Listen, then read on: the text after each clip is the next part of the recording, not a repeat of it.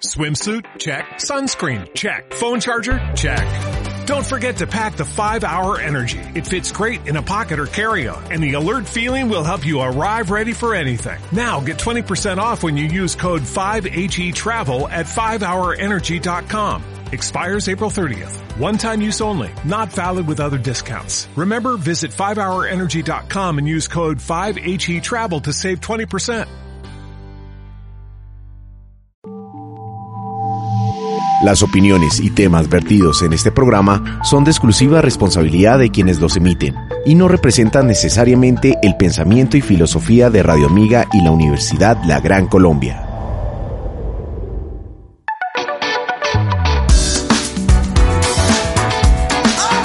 Different languages and topics, all in the same place. Click on air. Tune us every Wednesday at 4 p.m. RadioAmigaInternational.com.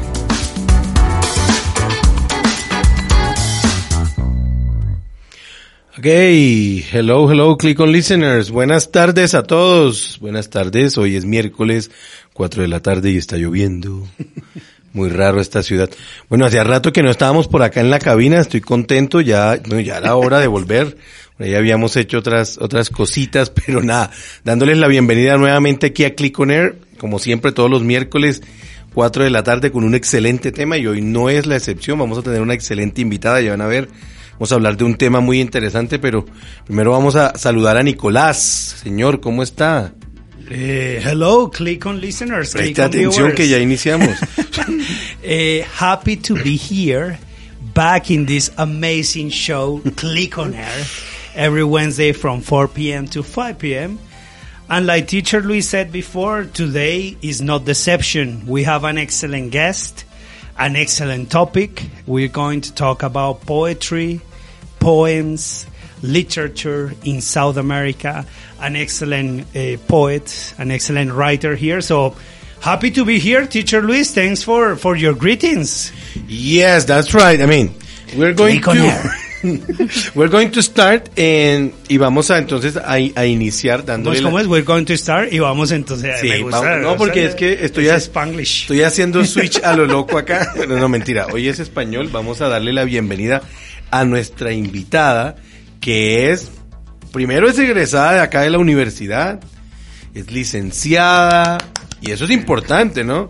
A usted que no le gusta, pero bueno, es licenciada en humanidades del, de- y además eh, está incursionando en el periodismo, es escritora, muchas reseñas, por ahí seguro la han leído en el, en el espectador, en el país, eh, ha- haciendo eh, la parte de la cultura, una melómana en... ah, sí, ¿En Pernia? pues no iba a decir en pedernera, pero iba a decir una, melómin- una melómana a rajatabla, No, amante, era mejor de, en Pernia. de- amante de la salsa. Eh, y nada, con nosotros está aquí Elena Chafir. ¿Lo pronuncié bien? Sí, perfecto. Bienvenida, Elena, ¿cómo has estado? Muchas gracias. Es un honor venir acá a la universidad después de tanto tiempo y estar con ustedes en este programa tan, tan maravilloso. Click on air. Muy bien, muy bien. Gracias, Elena. Cuéntanos un poco cómo ha sido la vida después de la universidad. Ya, ya completaste esos estudios, ¿cierto? Sí. Eh, bueno, ha sido difícil el, el iniciar, ¿no? Porque creo yo que a mí me encantaba estar en, en la universidad, incluso hasta los domingos y los lunes festivos. Eso me inventaba cualquier cosa para estar acá. y llegaba súper temprano, entonces desprenderme un poco de, de la universidad fue, fue duro. Pero bien, eh, desde que salí, pues me he dado cuenta que, que este camino cultural es, es maravilloso, es de una gran responsabilidad, porque, pues como el profe lo decía ahorita, em, saber de, de la cultura, de nuestra música. Por ejemplo, hace poco estaba leyendo una biografía de Lucho Bermúdez. Entonces es encontrarme con los porros, con muchas cosas que, que uno ignora, ¿no? Pero la música, ¿no? Con la música, de verdad. Ya, ya estaba. Ay, no sabía esa. Le hablen de por... Bueno, Y, y es muy, muy fascinante em, emprender este camino cultural. eh, también del periodismo, que no, no me lo esperaba realmente. Pero, pero ha sido pues hermoso porque uno conoce historias de, de escritores, eh, sus inicios, la primera mirada, el origen de que los llevó a escribir y pues también está la música que es algo que, que a mí me alienta todos los días a seguir, entonces ha sido muy bonito este proceso. Qué chévere, Elena.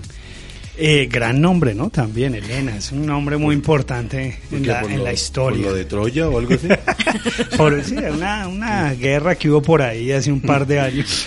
Elena, y cuéntanos un poquito más acerca de ti. Eh, qué te gusta hacer. Bueno, ya conocemos un poco de tu formación profesional, pero digámoslo ya en el ámbito de la cotidianidad, ¿cómo es Elena? ¿De, de dónde eres? Eh, que, sí, como en, en, esos, en esos ámbitos, ¿cómo, te, cómo nos te describirías? Bueno, pues eh, yo nací aquí en Bogotá eh, y estuve rodeada de una familia de músicos. Okay. mi papá desde muy pequeño, pues desde que yo era muy pequeña me enseñó como a, a escuchar ciertas cosas y, y, nuestras raíces. A mi papá, por ejemplo, le encanta el vallenato. Entonces yo crecí. Vamos. yo crecí. Pero son de acá. Somos de acá. Son todos de acá. Sí, pero okay. él, yo no sé, yo creo que en una vida pasada fue hermano de Alejo Durán por allá, o algo perdido. De porque, Francisco el hombre. Sí, porque además que es, es contradictorio, porque a mí me encanta el vallenato, pero yo no puedo escribir con música. Ah, okay. Entonces mi papá a veces como que empieza así con sus parrandas y yo así como, por favor, bájale, te lo suplico, no puedo escribir. Pero de ahí nació ese amor por la música, por el lado de mi madre, eh, bueno, pues eh, so, eran muy salseros, mi tío eh, también cantaba y él, él es médico, ¿no? Entonces, okay. como que en las mañanas nos curaba y cualquier cosa que tuviéramos y en la noche eran las parrandas así, súper fiesteras. Y eso me llevó como a encontrarme con eso. Yo, yo mira que, que ahora me preguntabas, yo recuerdo una vez que mi papá me regañó porque me iba mal en el colegio, pues como, así como todos los artistas somos así súper rebeldes. Uh -huh. Y me decía, pero usted qué va a hacer de la vida solo con escuchar música. Entonces eso me, me quedó en estos días, me estaba acordando de eso. Y yo decía que no hay mejor manera, pues obviamente, entrar al periodismo cultural porque vuelvo y lo digo, es una gran responsabilidad, pero al mismo tiempo tú te das cuenta de esas historias que todavía están en nuestro país y que diariamente las ignoramos. Uh -huh. Entonces, pues nada, a mí me gusta bailar eh, muchísimo, me encanta la salsa, me encanta también el cine, creo que es algo que no he hecho y debo hacerlo y es una promesa, eh, una reseña de cine me encantaría pues. Entonces es, es muy bonito eso encontrarse con paseo, cultura no. no no no. O sea, alguna película en especial Elena es cultura por todo lado no genial, no de hecho eh, ahí nos estaba aprenda como... profe hombre sigue sí. viendo rápidos y furiosos no, no, leyendo a o sea va a dejar pasar Condorito. va, va a dejar pasar esta oportunidad de explicarnos el origen de la palabra cultura no, no, no. Por viene, favor, viene, este es su momento. Viene de cultivo, o sea, los, antes se consideraban cultos a los que mm. conocían del campo, ¿no? De ahí Ajá. viene la palabra. Siempre aprenda un, algo esto nuevo. es un déjà vu muy bravo. El profe aprende, claro. Al lado mío sí. no, pero eh, Elena precisamente estaba hablando del periodismo cultural y, y eso era algo que quería preguntarle porque, bueno, tu título es licenciada, digamos, y uno pensaría, bueno, Elena va a terminar la universidad, va a ir a un colegio, pero no, se te abrió esta oportunidad y ahora estás e, en el mundo del periodismo cultural, que pienso yo, mirándolo, lo, como dicen ahí, sí, los toros desde la barda, no debe ser fácil, ¿no? Eh, este mundo, ganarse un lugar allí, pero bueno, tú ya has tenido la oportunidad de escribir para el espectador, para el país, eh, en algunas otras revistas, pero ¿cómo fue tu ingreso allí y, y cómo ha sido esa evolución? Eh, bueno, pues es interesante esa, esa pregunta, ¿sabes? Porque yo siempre soñé con, con estar en el aula y recuerdo que mis prácticas en, en, en un colegio distrital fueron muy bonitas porque mm. yo decía, no, a mí me encanta esto, eh, a mí me encanta la pedagogía y todavía la llevo aquí en mi corazón. Mm. Pero eh, todo empezó por un homenaje que yo quería hacerle al Joe Arroyo, okay. ¿no? Entonces hablé con un compañero también de la universidad, de mi carrera, eh, pero él ya estaba en el periodismo en ese entonces y le dije, quiero hacerle un homenaje. Entonces me dijo, venga, porque usted no más bien se pone en la tarea de leerse un libro que hizo Mauricio Silva. Él es eh, periodista del tiempo, de deportes también, pero el tipo se escribió Mauricio dos Silva Romero, biografías. Dime. ¿Silva Romero? No. No. No, no, no, es el otro, sí, sí. Sí. Es de- del deporte. Él se escribió como dos, dos biografías de, del Joe. Entonces, pues hágalo por ahí. Y yo no tenía ni idea de periodismo cultural, o sea, nada. Entonces llamo a este hombre y me dice, yo pensé que me iba a decir, sí, por ahí en un mes. Entonces me dijo, no, venga esta tarde y hágame la entrevista. Y yo, no, no, porque es que tengo algo en la universidad, entonces si quiere mañana. Claro, yo leí la biografía, me puse como a mirar. Y ahí también pues hablamos como de, de ciertas cosas que, que en su momento a él le afectaron mucho y fue que esa biografía, eh, gracias a su biografía, RCN la cogió para adaptar eh, pues el, el Joe, la novela, la novela, sí. pero nunca le dieron los créditos Ah. a él, ¿no? Entonces como que en una fiesta le dijeron como, ay sí, nosotros cogimos, nos basamos en su biografía sí. pero nada de créditos. Entonces, a mí me encantó eso y yo no tenía dónde publicarla, ¿no? Se pasó la entrevista, todo muy bien, muy chévere, y yo no tenía dónde publicarla. Entonces, alguien, eh, Juan Camilo Rincón, que es un, es un periodista de cultura también del tiempo, me dijo, oye, ¿tú por qué no le escribes a Fernando Araujo Vélez? Él es el editor del espectador, a ver qué le parece. Ok. Eh, obviamente Fernando me corrigió muchas cosas porque yo no tenía ni idea de cómo, cómo incursionar en esto. Y me dijo, ese día me acuerdo tanto que me, que me mostró como las entradas de, de la nota y me dijo, más de se- seis mil personas leyeron tu nota. Entonces, claro, yo decía como, wow, o sea, esto de verdad le gusta, le cala, le- o sea, pues, la gente profundiza con estas historias.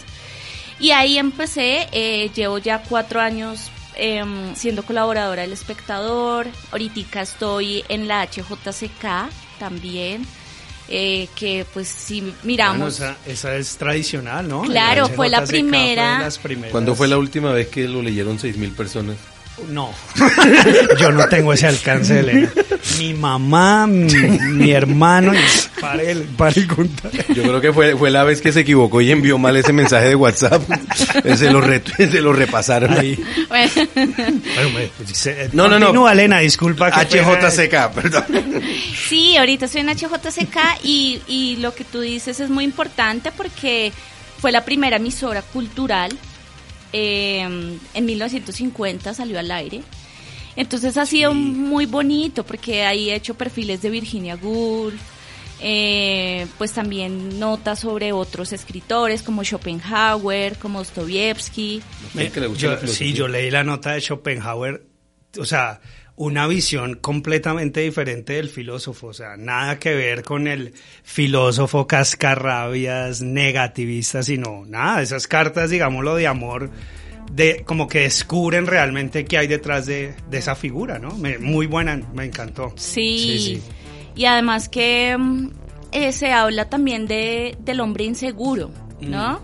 Eh, porque uno pensaría, no, pues es un filósofo a esa época, na, na, na, y que sí, que hablan que tenía un carácter fuerte, pero no, era un, un hombre que también tenía sus sus inseguridades, Sí. que amaba profundamente a esta mujer y pues que le dejó una herencia Tremenda. sí. tremenda. Entonces, es la posibilidad, cada vez que yo escribo una nota, me, me acuerdo mucho del editor del espectador, que él, él nos decía, cada vez que usted escriba una nota, piense que es la última y, y juéguesela el todo por el todo para, para hacerlo bien. Entonces, eso es lo que he tratado. Eh, obviamente incursionar en los diarios, por ejemplo, que fue Virginia Woolf. Eh, el año pasado tuve una algo muy bonito y es que mi mamá me regaló los diarios de Pizarnik y pues desde ahí empecé como, como a explorar los diarios de autoras, ¿no? Entonces es algo, es algo maravilloso. ¿Y No. tienes, perdón, tienes algún referente, digámoslo, algún periodista que tú digas, oiga, me gusta cómo escribe? Usted no es periodista. Es- no, pero uno, por ejemplo, en la escritura pasa mucho eso, ¿no? Como Claro. que empieza uno a tener referentes literarios y empieza a generar como un estilo propio, pero con siempre, con, digámoslo, con algo de innovación, pero siempre tomando referencias, ¿no? Sí, yo diría que, mm, como les comentaba, eh, desde que empecé a incursionar ahí en El Espectador, Fernando Araujo, él es, un periodista que escribe de todo, porque él también estuvo en la parte de deportes, eh, ahorita es editor en jefe del magazine cultural de, del espectador, pero es un hombre que además ha escrito dos novelas, escribió dos novelas, y allí te dejan la huella de remontarte a tus primeros orígenes, es decir, cuando tú observas que una persona está escuchando música o le gusta o hay una fascinación, no, no es accidental, ¿no? Entonces vienen los primeros pasos. ¿Cuál fue esa primera canción? ¿Cuál fue ese primer poema? ¿Cuál fue ese primer libro? Eh, incluso, o sea, nosotros tres hoy estamos aquí sentados, ¿sí? Y eso no es un accidente, ¿no?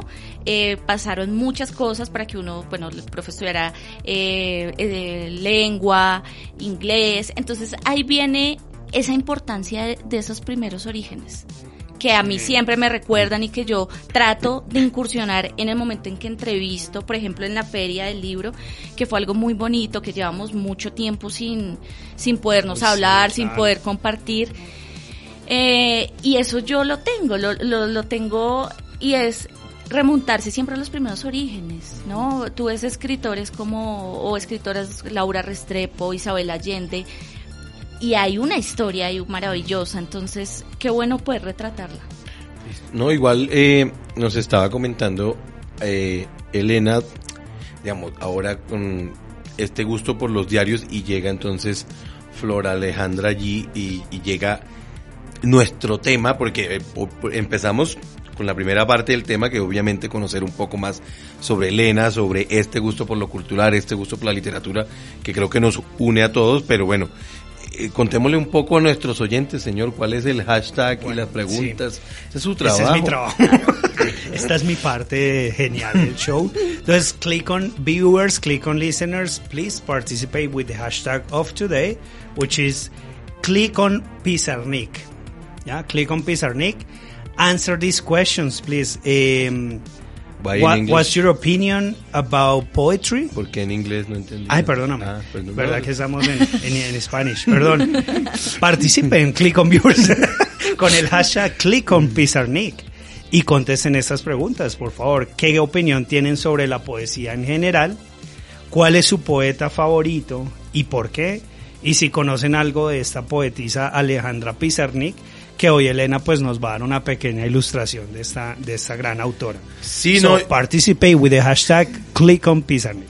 Ta- Estamos hablando entonces de, de- de una escritora argentina y vamos eh, a, a dirigir esta parte y vamos a, a que, a que Elena nos cuente un poco de sobre ese gusto. Pero quiero empezar leyendo algo eh, del árbol de Diana, que si mal no estoy fue el, el segundo, eh, eh, creo que fue el segundo o el tercer libro de Pizarnik, pero en realidad allí es que empieza como a moldearse este estilo y dice el, el número uno, dice... He dado el salto de mi alba, he dejado mi cuerpo junto a la luz y he cantado la tristeza de lo que nace. Y así entonces empezamos con ese, digamos que eh, lo- los poemas de, de Alejandra Pizarnik en general son cortos, ¿no? Sí, los, los poemas de, de Alejandra son como muy sentidos, ¿no? Eh, tú entras, por ejemplo, que, que, que fue mi acercamiento con ella, a los diarios, y los diarios son, son muy íntimos, ¿no? Yo primero, o sea, lo primero que hago cuando leo un diario es cómo se tiene tanta disciplina para llevarlo a cabo. Porque Sí. está bien uno escribir una reseña, un artículo, eh, hasta tu tesis de grado, está bien, eso te lleva por unos meses, claro. Pero ella lo escribió casi toda su vida, desde 1954 hasta cuando ya fallece. Entonces es algo muy profundo. Eh, Alejandra crece con su hermana, sí, Miriam, Eh, y es una, una infancia muy bonita, aunque muy triste, porque su familia es de origen judío, ¿no? Entonces tienen que salir de allí, irse a Argentina para salvar sus vidas, pero además eh, ven la, la tristeza de su mamá, ¿no? Porque su mamá extraña a sus hermanos, su mamá extraña a su familia y a su mamá no le gusta el silencio.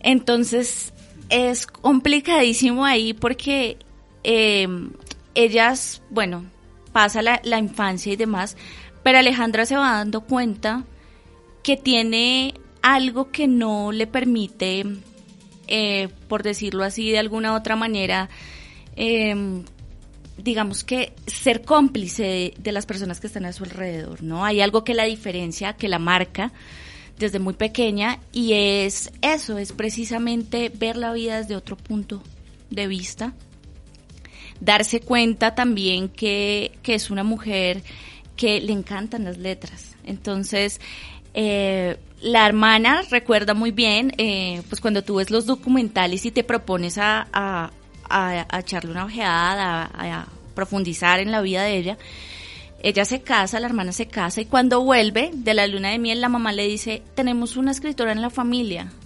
Mm. Y ella, ¿quién? Alejandra.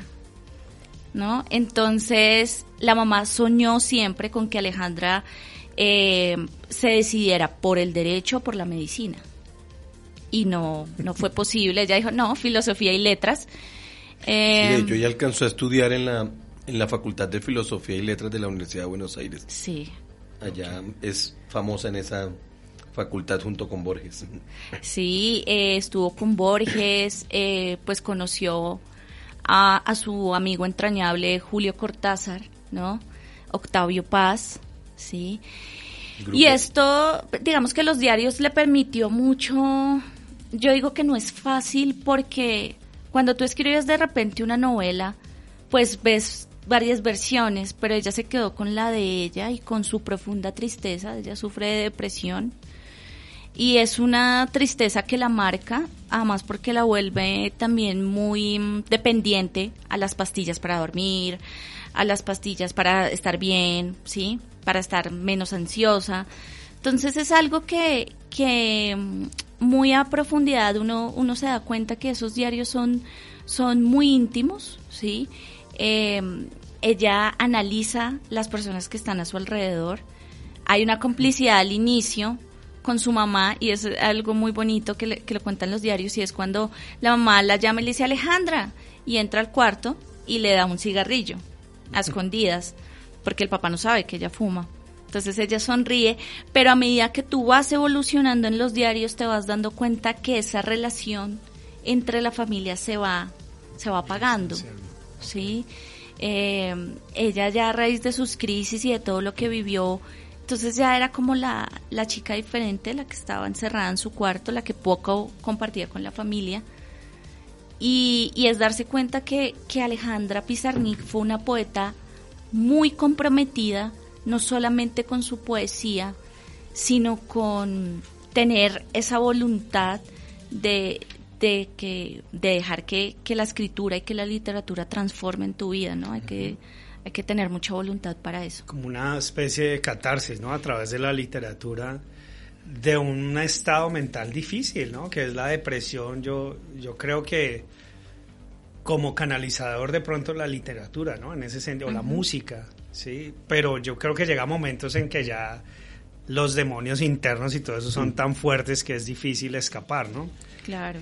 Pero bueno, qué gran, qué gran escritora. De pronto no la tenemos como tanto en el radar aquí en Colombia, pero es una, es un buen espacio para que empezamos a conocerla. Yo personalmente no la tenía tan, tanto en el radar como, como se dice y empecé como a leer un poco de ella, eh, pues, eh, y ya empieza uno como a entender, oiga, este tipo de literatura va por este lado y me encanta. Son de los tipos de poemas que yo soy así como de ese estilo que me gusta mucho el tema lo oscuro, ¿no? Como eso sombrío, esa eh, que hace parte del ser humano y que a veces hay tanta literatura en torno al amor, al, en torno a la felicidad, a todo, a todo ese tipo de, de, emociones que son bonitas, pero también está el, el lado, digamos, lo triste de, del ser humano, que hay que escribir también acerca de eso, ¿no, profesor Luis? No, sé que, no sé, sé que solo no... critica la literatura. Y yo no sé, yo lo estoy escuchando a usted. No, pero digamos que estoy escuchando a usted por allá todo de silvanado, no. No, pero, pero digamos que ahí eh, eh, en Pizarnik, ¿cierto? Eh,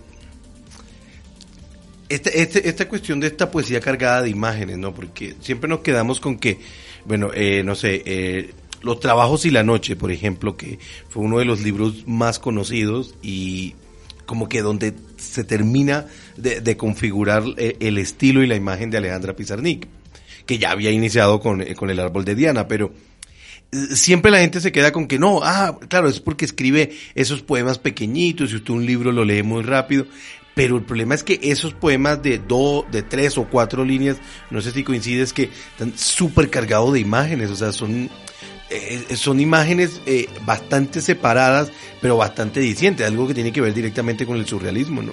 Claro, porque ahí hay una, unas categorías importantes que le marcan a ella su vida y es em, esa fascinación por Francia, que, que luego la, la, la, la conoce, eh, camina por sus calles, por sus cafés, por todo.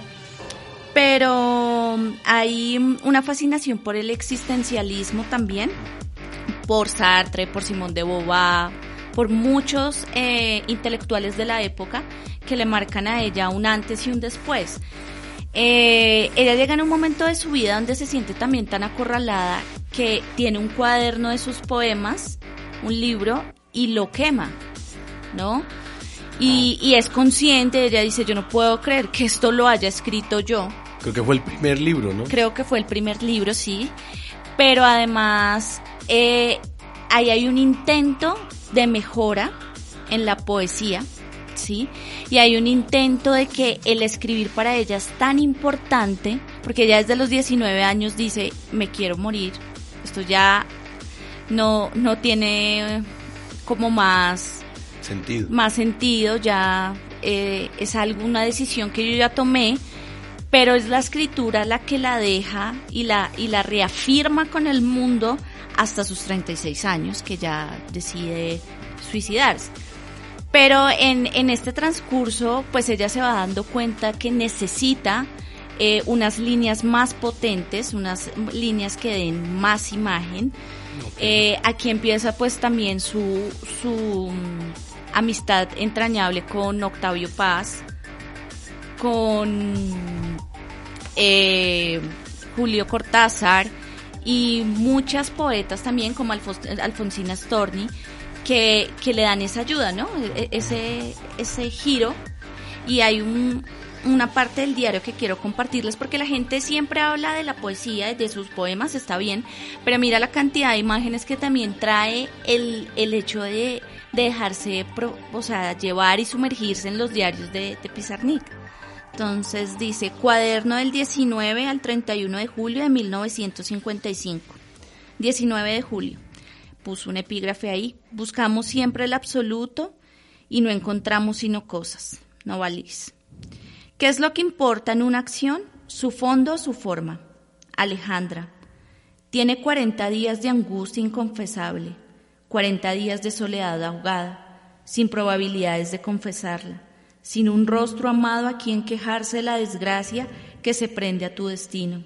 Alejandra, ese rostro amado es un solo y ha sido. Es como si te hubiesen arrancado todo. Es como si te hundiesen en la fría suma de los días para que en ellos te aturdas tratando de olvidar su ausencia. Alejandra, has de luchar terriblemente. Has de luchar tú y este cuadernillo. Han de luchar ambos, pues los ojos del amado rostro dicen que quizás no esté todo perdido. Quizás haya algún algo para salvar. ¿Qué? Preguntas. Tu alma, Alejandra, tu alma. Entonces es muy conmovedor porque aquí pues se observa y el lector puede observar cómo es su lucha constante por estos cuadernos y por hablar del diario vivir, ¿no? Sí, es, es un estilo, o sea, nada, o sea, uno está esperando un diario, ¿no? Digámoslo en, en ese, en esa, en esa forma que trae el diario, que es recordar anécdotas, digámoslo.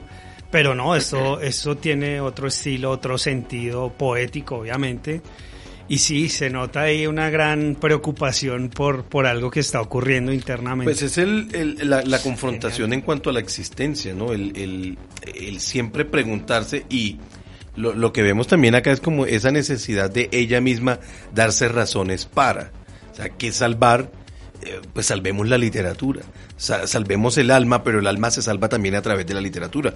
Y eso tiene mucho que ver incluso con el, con el platonismo, cuando, eh, cuando Platón decía, pues no- nos podemos reproducir de, un, en- de forma biológica, un hombre y una mujer, pero también podemos subsistir en las obras que dejamos.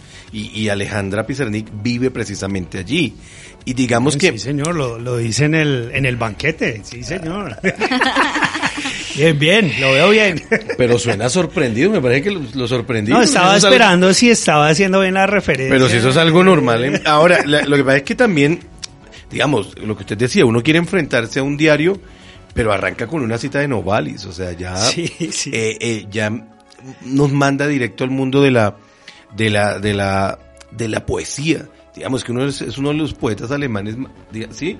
Entonces, es que yo estaba le- eh, leyendo este libro que, que escribe César Aira, y él dice que, eh, de hecho, cuando eh, él lo escribe, él dice lo siguiente, dice, como suele suceder con las iniciativas de la crítica, esta mía tuvo en su origen el deseo de corregir una injusticia.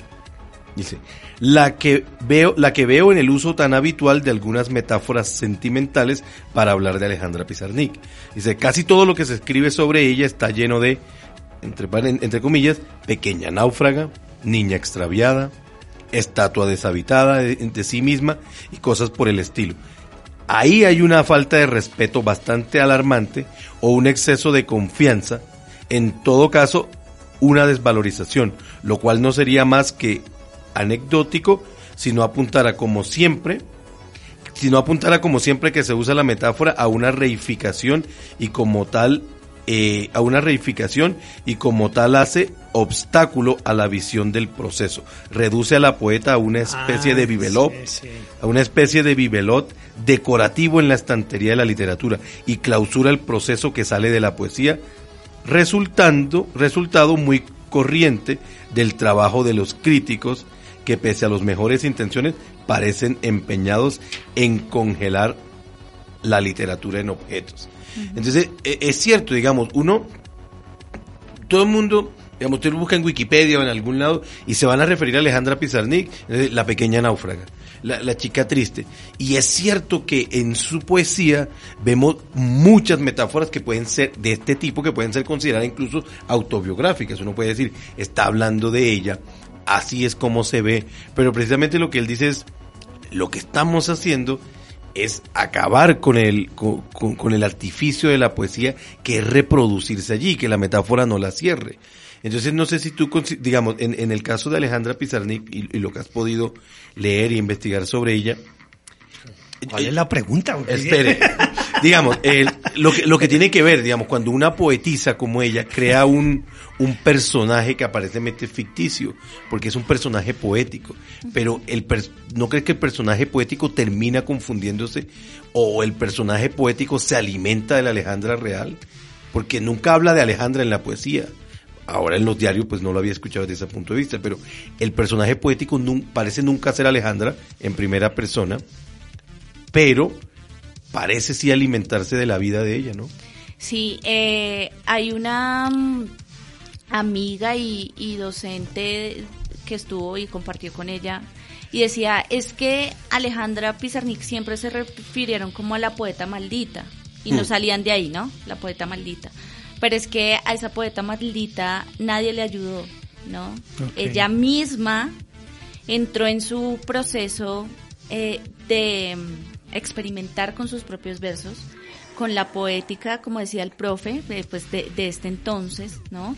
Y además también eh, yo lo comparaba mucho con Virginia Woolf, digamos, sus diarios, que pues Virginia eh, no solamente vivió la, la guerra, sino que ahí lo, lo, lo, lo hace muy, muy constante en las entradas de sus diarios. Pero si tú te das cuenta, la mayoría de personas, eh, y sobre todo poetas y escritoras mujeres, siempre hablaban o de su vida, porque Virginia pues era una mujer muy, a- pues que con los años ya, ya estaba muy adinerada, estaba muy bien, vivía en una casa grande en Londres, y hablaba de eso, ¿no? De su relación con, con, con las amas de llaves, con las personas que, que estaban ahí ayudándole en la casa. Ok. Pero Alejandra llega y dice, yo no quiero casarme, yo no quiero tener hijos, yo quiero hablar es del alma, ¿no? De la tristeza que nos invade, de que estamos rotos y tenemos grietas. Entonces, de alguna otra forma, esto es incursionar en una nueva poesía, en unos nuevos poemas, es esta mujer que ya no está atrapada por, por lo que diga la sociedad, porque tienes que estudiar esto y lo otro, sino porque al fin de a cabo, en, en torno a su depresión y todo, ella hizo lo que quiso y era escribir. ¿Mm? Sí, de pronto es como lo que dice el profesor Luis es Yo lo dije. eh, lo que el profesor Luis dijo que alguien había dicho. es, ese, ese tema, el- siempre hemos hablado un poco del, de la persona, ¿sí? Del, del autor que está detrás. De pronto también esa imagen, digámoslo, de, de la poeta rebelde, un poco oscura, también favorece un poco, digámoslo, el contexto literario, ¿sí? Como pasa con los poetas, digamos, los oscuros, que siempre llaman la atención porque son prohibidos, porque hay algo raro ahí. O sea, ¿Usted está, di- eh, eh, está buscando una impostura en ese personaje? No, no, no. no, para nada, para nada. Yo pienso que es muy auténtico, de hecho. Y pero sí de pronto ayudó a que esa imagen se, se met- metificara un poco más, ¿no? Claro. Además, la sutileza con la que escribe Alejandra, ¿no? Eh, hay varias entradas en los diarios donde ella habla que le encanta mirar por la ventana, ¿no? Y ella se da cuenta de todo. Entonces te describe absolutamente todo, te describe su cuarto, cómo es. Entonces hay, hay una, una anécdota también bonita ahí y es que las empleadas de servicio de Alejandra eran va- varias, su familia tenía mucho dinero y ella mm, siempre eran groseras, ¿no? Entonces había un amigo que, que la, la visitaba constantemente y un día salieron las empleadas y le hicieron como una venia. Y entonces él dijo, no, esto está raro, si a mí siempre me saludan y son groseras. Entonces cuando Alejandra sale le dice, no, es que yo les dije que tú eras el cónsul de otro país y que eras un gobernador de otro país para que te saludaran bien. Entonces dentro de esa tristeza también se esconde esa niña que no le gustaba la soledad, no le gustaba. Ella siempre quería la aprobación de los demás. Eh, y también se conflictaba muchísimo por eso. Y está también esa mujer que no solamente quiere escribir, sino que quiere, eh, digamos que de alguna otra forma, profundizar en su vida, ¿no? Eh, entonces por eso comentaba lo del cuarto, porque allí detalla cómo es y habla de que su cuarto es grande, de que su cuarto es luminoso, pero que en el, en muy al fondo de su corazón ella se siente vacía, se siente sola, entonces es cargar con eso, ¿no? Y, y ahora yo lo miro un poco en, en, en esta época, y es que a pesar de las redes sociales y a pesar de todo esto, realmente uno se siente solo, ¿no? Sí. Pero qué bueno es poder profundizar con una poeta que te está acompañando allí y que tú ves también el cambio de la niña a cuando ella dice, ya no quiero más, quiero irme a Francia. Y la hermana tenía mucho miedo. Empiece, ¿sí? Em- empiece su carrera poética por describiendo su cuarto, pero que tiene ahí un televisor y un, y un Y, y juego ese, de video. ese, yo, sí, unas medias ahí. Yo admiro mucho, por ejemplo, ese proceso de, de descripción de cualquier sitio, porque hay una diferencia entre, por ejemplo, ella y, y el profesor Luis, ¿sí? O sea, si el, Ciertamente. No, pero si mire el que profesor Luis va a describir su cuarto, seguramente será algo muy superficial, ¿sí? lo que pasa es que hay mucho En cambio, digámoslo, hay un autor, perdón, que el- hay un autor muy eh, famoso que se llama Elio Eisner, que es un autor que eh, habla del ojo ilustrado, ¿no? De, de esa capacidad que tiene el autor, digámoslo, de ir al detalle en todo, desde el color de las gafas que tiene puestas hasta lo macro en, en- en una situación. No, y hay una descripción metafórica. Lo que pasa es que, digamos, ahora sí, ahora sí, perdón. no, yo cuando pienso, y, y no, no sé por qué siempre que, que he leído y, ah. y- y he ahondado un poco en, en la obra de Pizarnik, yo siempre tiendo a compararla con otro, es, pero eso es una cuestión más mía, digamos, con un escritor colombiano que tampoco es el más conocido fuera de los círculos literarios, que era un poeta costeño eh, que se llamaba Raúl Gómez Hattin. Es, es una cosa tremenda porque eh, eh, en, Gómez Hattin había una, con- a- sí, una conjunción de muchos elementos, digamos. Era un tipo que eh, tenía un, problema cerebral, porque a, veces enloquecía, eh, al igual que Pizarnik, estuvo recluido en un sanatorio. Cuando el tipo estaba en sus momentos de lucidez, producía poesía a lo que marcaba, pero eh, en su misma locura y en el abuso de las drogas no, no podía a- hacerlo de, una manera Normal, sí. no, no, no tanto normal, sino como disciplinada. Ah, o sea, ok. lo producía como una forma, como una válvula de escape. Recuerdo una anécdota de él de luego que sale de, de- de este sanatorio, lo- los amigos, como saben que el tipo va a salir sin plata, eh, recogen un montón de poemas que él tenía escritos y le editan un libro y, y el libro se vuelve muy bueno, entonces le consiguen un, no me acuerdo si es en Medellín, le consiguen entonces una charla en un, audit en un auditorio, una universidad en Medellín, y lo están esperando, pero el tipo no llega eh, porque eh, estaba consumiendo, entonces llega un poco tarde, mal vestido, y, y cuando se supone que va hablando del, del libro, llega a la, al auditorio y hay un muchacho que tiene el libro y le dice, maestro, me puede, antes de iniciar, me- me- el libro me lo firme, y dice, me lo presta un momento y el tipo sube con el libro que él tenía porque no trajo nada en la mano y empieza a leer sus poemas. Y ahí hace la charla y después cuando baja el tipo le dice, maestro, me devuelve el libro y dice, no, pero ¿de quién es el nombre que está acá? Dice, "Pues, es mío. y, y- y se lo lleva, ¿me entiendes? Pero el tipo ah, cuenta la leyenda, yo de eso no sé, porque en eso son muy parecidos, digamos, Alejandra abusó de los somníferos y muere, pero dicen, no sé si, vamos, pero obviamente ahí hay una exageración, pero que el tipo sale en una de esas recaídas que tuvo, lo internan y sale, y él está en Cartagena y dicen que eh, se puso la mejor pinta que tenía, las mejores abarcas que tenía, se peinó, se puso lo más de bien y se fue a la plaza principal y cuando venía el bus interdepartamental se le botó.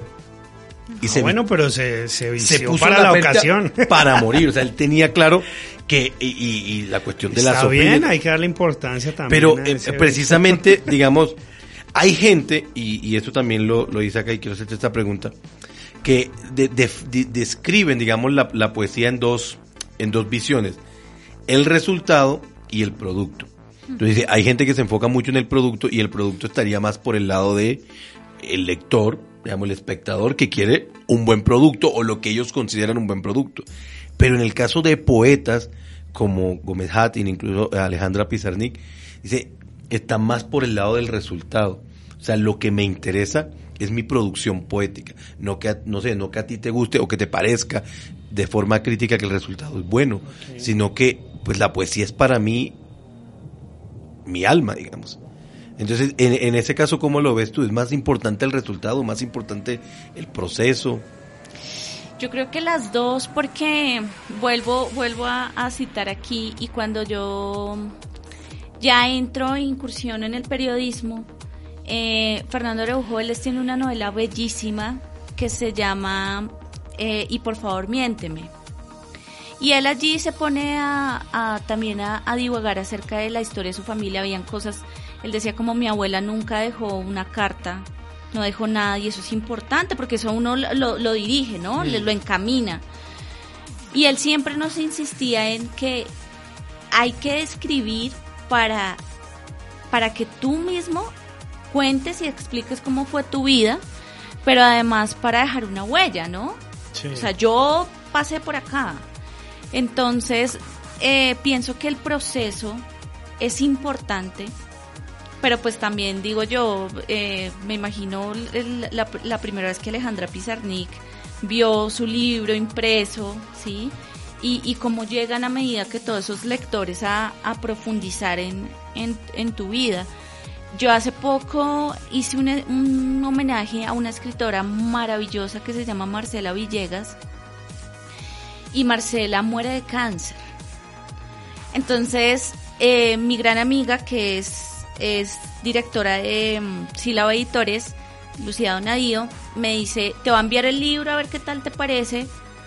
Y lo leo y yo quedo impresionada porque Marcela en su libro que se llama Campo Santo habla de la mm, enfermedad que sufrió su mamá al, al tener Alzheimer.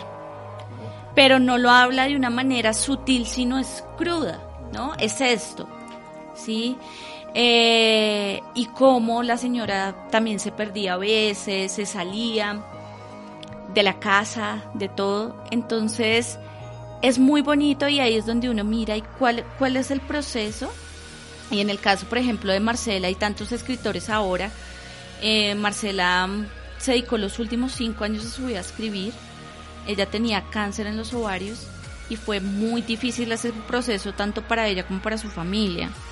Entonces ahí es donde uno se da cuenta que realmente es importante dejar una huella en el mundo, que otros te lean, eh, que personas también que, que sufren de depresión o sufren de otras cosas, eh, porque la enfermedad, yo, y yo lo he estudiado, la enfermedad está muy cercana a los escritores, ¿sabes? Mm. Eh, sí, ¿no? ¿Verdad? Sí, casi Lo- todos terminan. Por ejemplo, Virginia Woolf, eh, las veces que ella no escribía en su diario era porque sufría de una bipolaridad que la dejaba destruida, sin un aliento, sin ganas de levantarse de la cama. Entonces, como ese cliché de que la depresión, porque muchos, digamos que yo también crecí en una familia así, donde la depresión es una bobada. Sí, es- no estés triste. Sí, no estés triste. Sí, eso es, eso es de ella, eso es ahí que... No, sí. Es que la- algo eh, muy serio, es algo ya en el cerebro que estamos todavía en pañales, o sea, no conocemos realmente No, y cómo que funciona. hay una tendencia a, a eso, a, eh, a relacionar la, la, la, la depresión con la tristeza.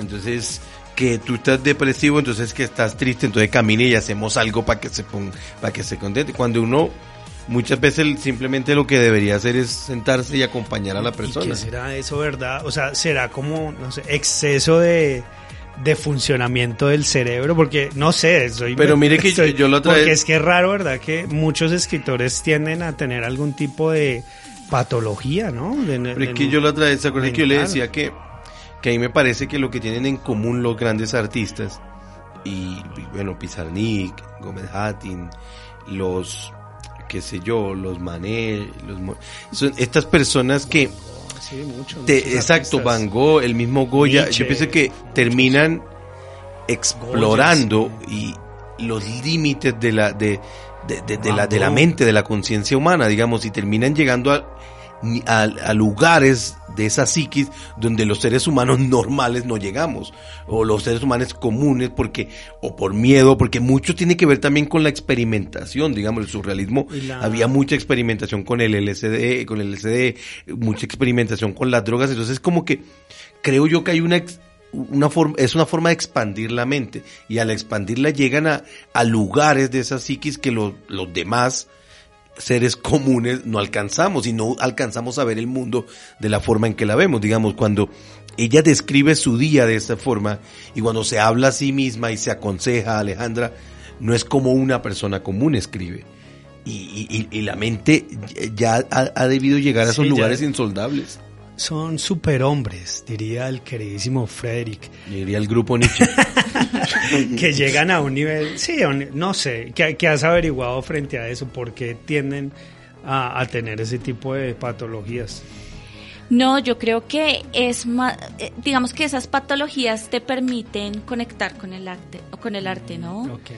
Eh, digamos, personalmente, yo desde chiquita quise, por ejemplo, ser bailarina, pero eh, a los tres años me diagnosticaron con artritis, entonces fue algo que no, no se pudo, obviamente, eh, iba mucho más allá, pues mi, mi tío que es médico me decía, como me hablaba, me decía, no, eso no se puede, son muchas horas de, pues, de, de bailes y de ensayar.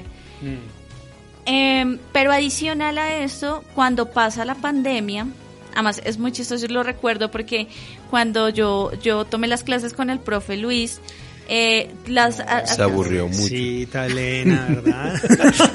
no, eran geniales, eran geniales, pero al mes ya nos encerraron a todos. Sí, harto. Ah, ok. Y entonces era muy chistoso porque hasta el profesor Luis no creía y era como, no, eso va a pasar, eso no sé qué. Y claro, pues nadie se esperaba eso, claro. Y eh, empiezo yo a tener problemas de sueño, ¿no? En, en la pandemia y el encierro. Entonces ya llegaba un punto donde yo ni siquiera quería ir a la panadería ni a la esquina porque yo ya estaba, me daba miedo. Y entra un proceso ahí también de depresión, ¿sabes? Entonces yo tomo la cita, la primera cita con la psiquiatra, y ella me dice, pero ¿usted por qué no se había dado cuenta de esto? O sea, ¿por qué no pidió ayuda, no? Entonces es también como que a uno le gana ahí ese deber ser y el, no, yo no voy a tomar pastillas, yo, Yo no lo voy a ir puedo a un... controlar. Sí, yo lo puedo controlar, yo puedo ir a un, yo no voy a ir a un psicólogo. Y cuando tú te das cuenta de eso, te das cuenta también, y, y es la enseñanza que yo le he dado todos estos días como a las personas también que, que de alguna otra manera sufren de eso, y es que así como tú vas a hacer mercado, ¿sí? Vaya. Así como tú vas a la universidad, pues tú tienes que tener un control de tu em- de tus emociones y de tu claro. salud mental.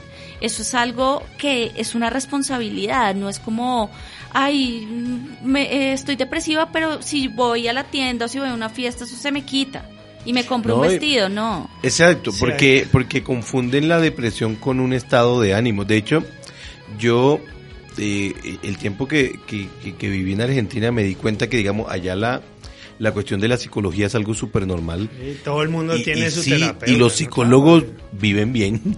Acá en Colombia es difícil ser psicólogo. estamos con ese mito como que, el que está va loco. psicólogo está loco. ¿Está loco o es un débil mental que no es capaz de sobre, sobrellevar sus problemas solos, que tiene que ir a contarlo?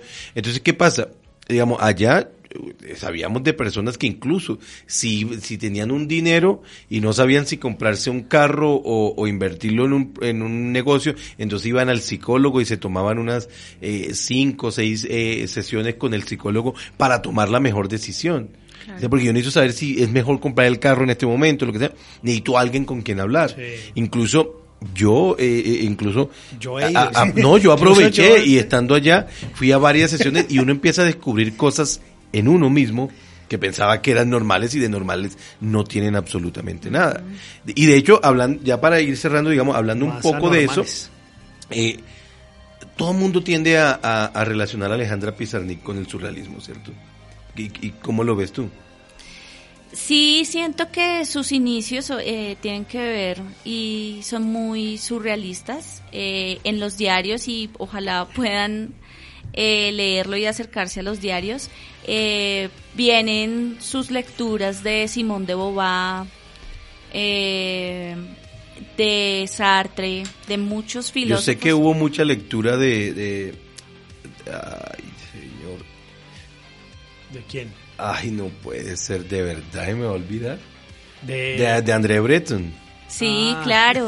Además porque ella, mira que, que era muy chistoso porque en medio de Y esta del dadaísta, los dadaístas, ¿cierto? y los nadadistas y en medio de esta inseguridad los papás eran como cuando ellas se aburrían estoy aburrida entonces la mamá le decía le daba 10 pesos y le decía ve y te compras un libro y así ella empieza desde los tres años y medio a devorar sí Eh, esta cantidad de, de leía Proust su ama su su poeta favorito era César Vallejo ¿no? El- que de hecho aquí El antes- vanguardista peruano. Sí, antes de que se de- antes de que se me olvide, hay una página dedicada a él